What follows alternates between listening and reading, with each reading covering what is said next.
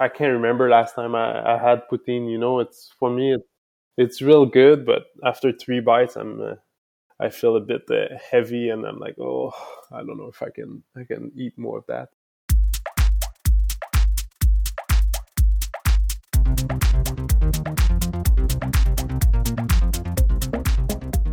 Welcome to the Canadian Cycling Magazine podcast. I'm Matthew Pioro, editor of the magazine and your host. You just heard from Guillaume Boivin. Later, you'll find out why the Montreal rider on Israel's Startup Nation was talking about poutine. I can tell you that it is connected with the Grand Prix Cycliste de Montréal. The race was scheduled to run for the 11th time on September 13th, but on July 23rd, it and the Grand Prix Cycliste de Quebec were cancelled. It seems inevitable now that those races wouldn't run in 2020. But back in May, when I spoke with Boivin and others connected with the events, there was a shred of hope that they would go on. Those discussions led to stories that show just how wide ranging the influence of the Grand Prix have been, in ways both big and small. I've collected those stories here in this episode. They include negotiations with a former head of the UCI, race breakaways, and a trip to a Montreal Canadiens game. And yes, they even include poutine.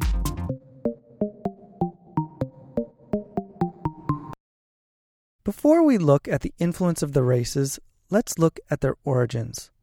Serge Arsenault founded the races more than 10 years ago. He's a former journalist who covered the 1974 Road World Championships that Eddy Merckx won in Montreal, as well as the 1976 Olympics. From 1988 to 1992, Arsenault ran the Grand Prix des Amériques in Montreal, which was part of the UCI World Cup at the time. In the 2000s, Arsenault became concerned with the state of sport in Montreal.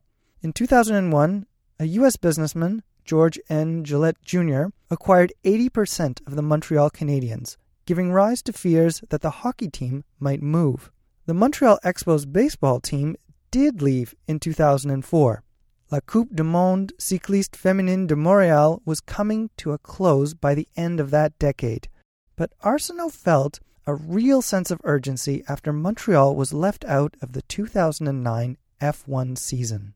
When Bernie Ecclestone decided to leave Montreal as a city of the Formula One, I was a little bit angry about that, losing many things. We lost the Montreal Expo, uh, the hockey Canadian were owned by an American, and so and so. And I phoned the two mayors, Tremblay and Labeaume, from two great cities for cycling.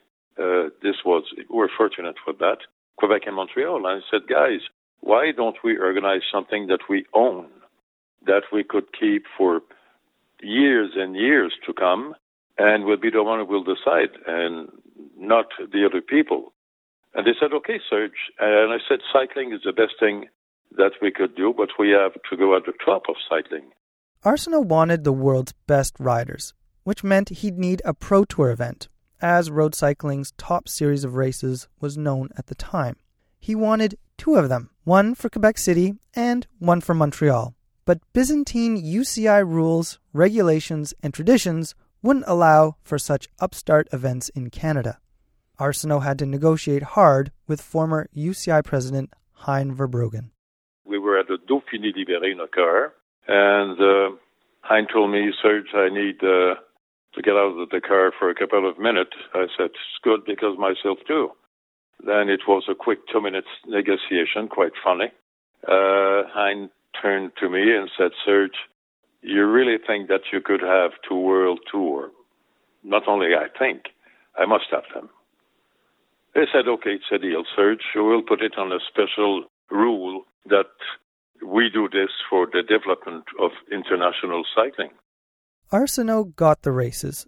Starting in 2010, road cycling's biggest names began coming to Canada. Those names include Chris Froome, Thomas Voeckler, Philippe Gilbert, and Alberto Contador.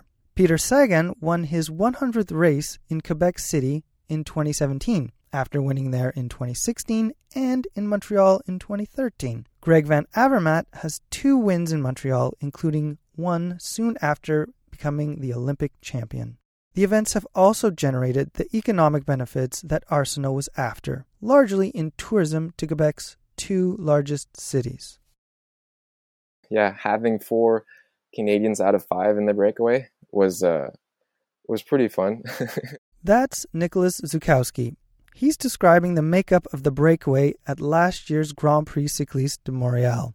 Zukowski, who was born in Montreal, made the break. So did Guy Sagiv of Israel Cycling Academy. There were also three other Canucks as well Charles Etienne Chrétien, Matteo Dal-Cin, and Ryan Anderson. Charles and I, we raced uh, together for a while, so it was pretty fun being there together. And uh, we've already had like a pretty good chemistry for, for racing together. And then uh, Matteo, I knew him also because he was a, a, previous rider from Silber, fellow Canadian. And then Ryan Anderson, you know, kind of a well known veteran from uh, Canadian cycling. And uh, yeah, we worked uh, really well together. Dal-Cin and Anderson were at the race as part of Rally UHC cycling squad. Zukowski and Chrétien were part of a national team. Every year, the Grand Prix Cycliste de Quebec and de Montréal feature a Canadian outfit. It's usually packed with young, up and coming riders who get their first tastes of top level road competition.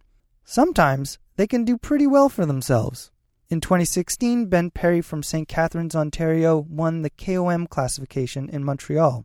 It required a physical performance like he had never done before. Perry had help from Ottawa's Dal-Cin, who was on the national team that year. Both Perry and Dal-Cin were on continental level teams during the 2016 season. They both went on to higher level outfits. In 2019, the national team was after the KOM jersey once again, up the climbs of Camillien Houde Way and Côte de la Polytechnique. You still have to fight for, for the KOM points. Um, and the first time up, I was uh, I asked Charles, you know, if he wanted to go for it, and I was more than happy to let him ha- let him have it because, uh, I mean, it's you know, it's pretty good exposure for for a young rider to be able to to come away with a you know a prize like that in a pretty big race. But he was he told me to go for it because he thought you know I would make it deeper into the race and have more chances at it. We kind of talked about it a little bit, uh, not too long because we were still going up the hill and it was uh, you know a good pace. Eventually, we, we came to the agreement that I would try and chase the the KOM points throughout the race. In these races, you know, the, the way the points are allocated, it's kind of it's pretty hard actually to to try and hold it uh, until the end and get enough points uh, from being in the early breakaway to actually, uh, you know, earn the earn the KOM prize.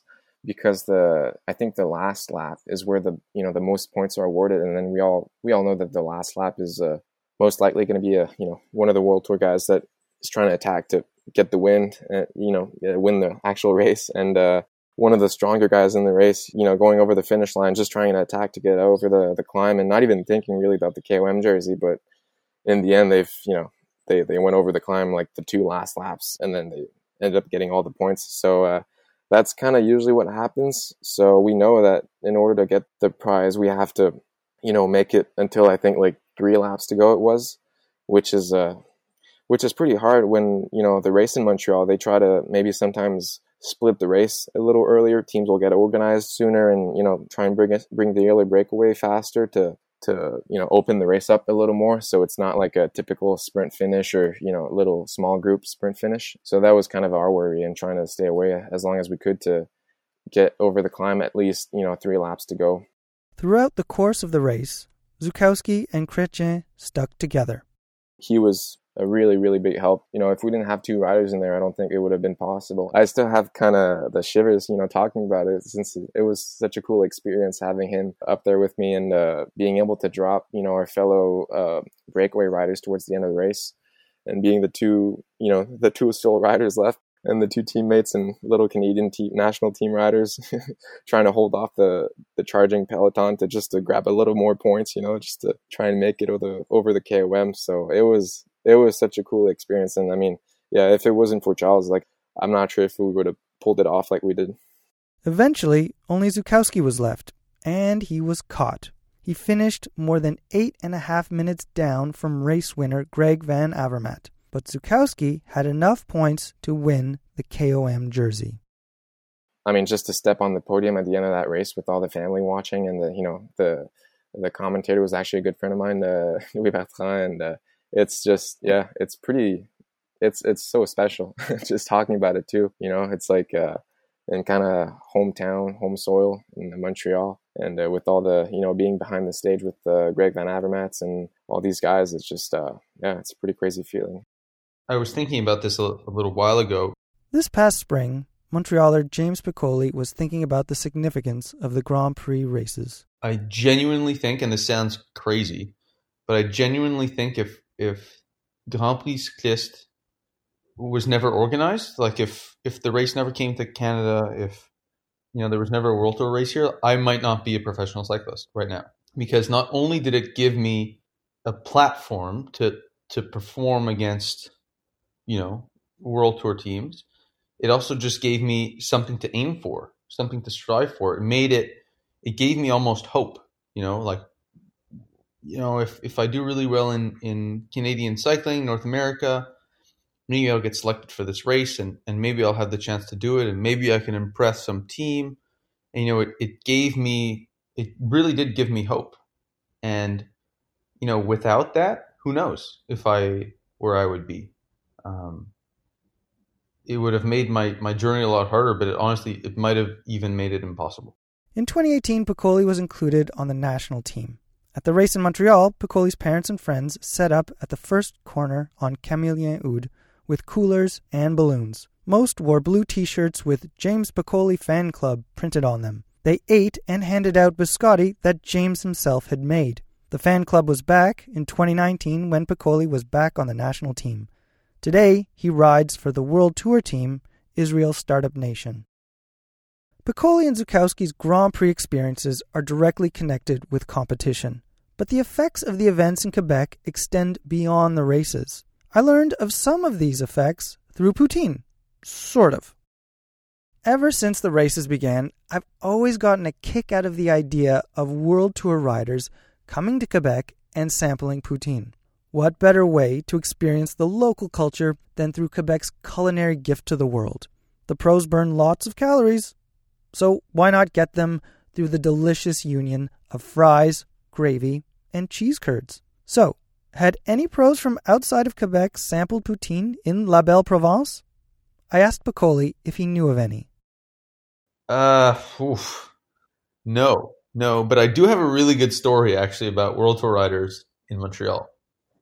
It's not poutine, but my mom and my dad and I all went to go see the race, and we had watched the tour that year, and that was the year that Johnny Hoogerland crashed into a barbed wire fence on stage 9 of the 2011 Tour de France, a French media car clipped Team Sky's Juan Antonio Flecha. His crash sent Johnny Hoogerland of Vacansoleil-DCM flying through the air and into that fence.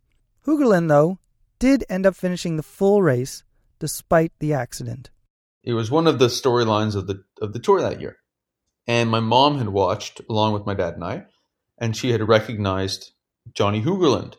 And we were we were sort of walking around the the start area and she saw him riding by. And so she said hey johnny johnny. And he turned around and however it happened they started chatting. My mom said hey like we watched you in the tour. Congrats. Amazing. Uh, how do you like montreal? All this stuff and she ended up saying to him if you know if you and the guys want to go for a drink after in Montreal, we'd be more than happy to like show you around. You know, my son's a cycling fan, my husband's a cyclist. You know, we can we can show you a good time. And he said yes. He said sure. And so obviously I, I don't even know where I was, but I didn't witness this. So she came back and she told me the story. She's like, "Oh, I saw Johnny Hoogerland and we're going to go with drinks for them tonight." And I felt like saying, "Bullshit, mom. There's no way that you found Johnny Hoogerland and that we're actually going to go out with their team tonight. Impossible. She's like, it's true. And I have his phone number. So five or six hours later, the race is done. She texts Johnny Hoogerland and he answers. And he says, Of course, we're still down. Like, we want to go out and we want to have a good time. But so he says, We're, we're down to go out, but we're like eight guys. How are you going to pick us all up? She's like, Don't worry. We have two cars. We're to come don't worry about it. So we actually drive down in two different cars, in my my both my parents' cars, and we go to pick up Vacansoleil team, and we actually went out to a bar and we had drinks that night with with the entire Vacansoleil team, me and my parents, and we were just chatting about cycling, and we were we were out on the town walking around having drinks. I remember my mom's favorite drink is a a Caesar, a bloody Caesar, and none of the Euros had ever heard of that before or ever tried it, and so she ordered around for everyone. And I remember them all hating it. They all thought it was disgusting. They immediately switched. I don't even remember what they were drinking, but they immediately switched to something else. And um, and I remember talking to them about racing and and saying, you know, I'm I'm a fan. You know, maybe I want to try and be a pro. And um, they were giving me all sorts of advice and chatting me up. And, and I remember my first ever pro race uh, was a small race in Italy, and Johnny Hoogerland was was there. He was can't remember what team he was racing on at the time, but I I went up to him and I said, "Hey Johnny, I don't know if you remember me, but um, in Grand Prix Montreal, um, we went for drinks together with my parents." And he's like, "Oh my god." James, how you? You're a pro now. I'm like, yeah, actually, it like kind of worked out. Um, at the time, I don't know if I was really a pro, but um, but it was a it was a funny story, and they didn't have poutine, but they had you know Montreal, Quebec, North American drinks. So the team got to sample a Canadian cocktail in Montreal. I find it quite strange that Hoogerland and company didn't enjoy a drink that's mostly tomato juice with clam broth and vodka. Very strange. After speaking with Piccoli, I kept on about poutine.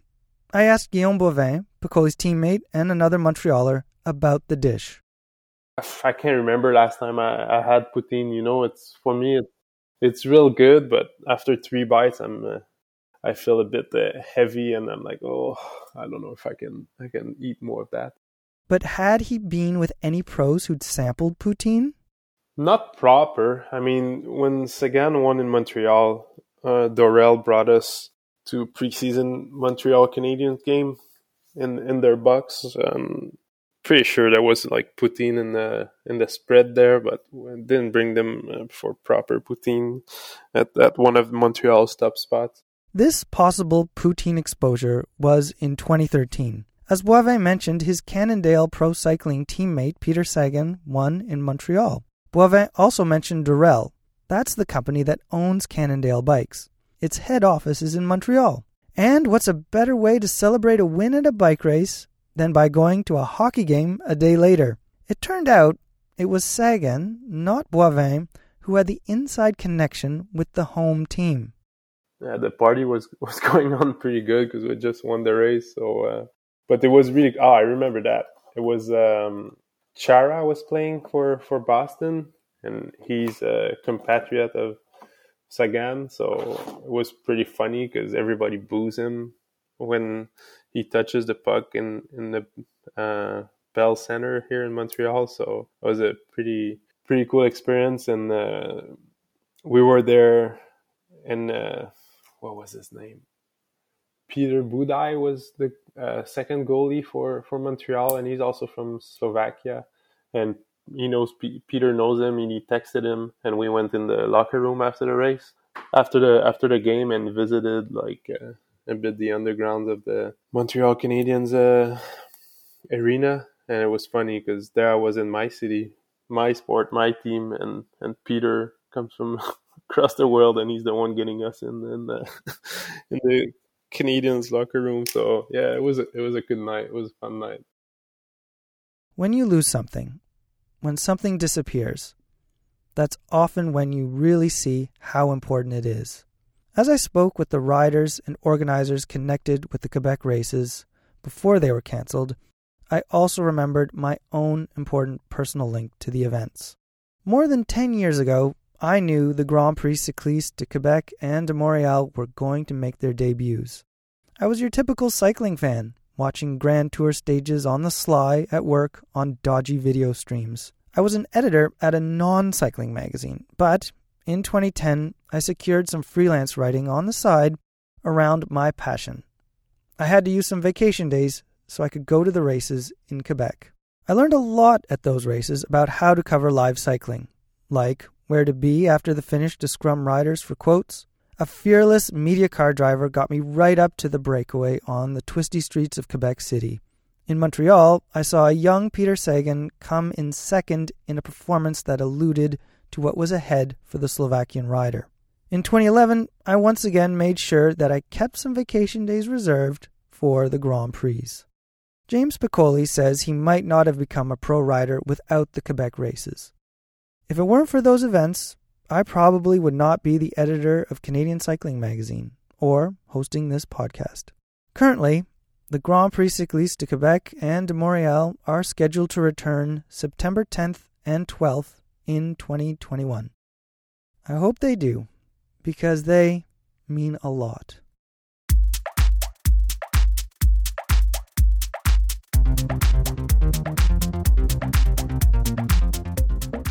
And that's the episode. It's written and edited by me, Matthew Pioro. I had help from web editors Terry McCall and Lily Hanson Gillis. The podcast is produced by Adam Killick. He composed the music too. Thanks to Ontario Creates for its support. And thank you for listening. Please rate and review the show. Ride safely, and I'll talk to you later.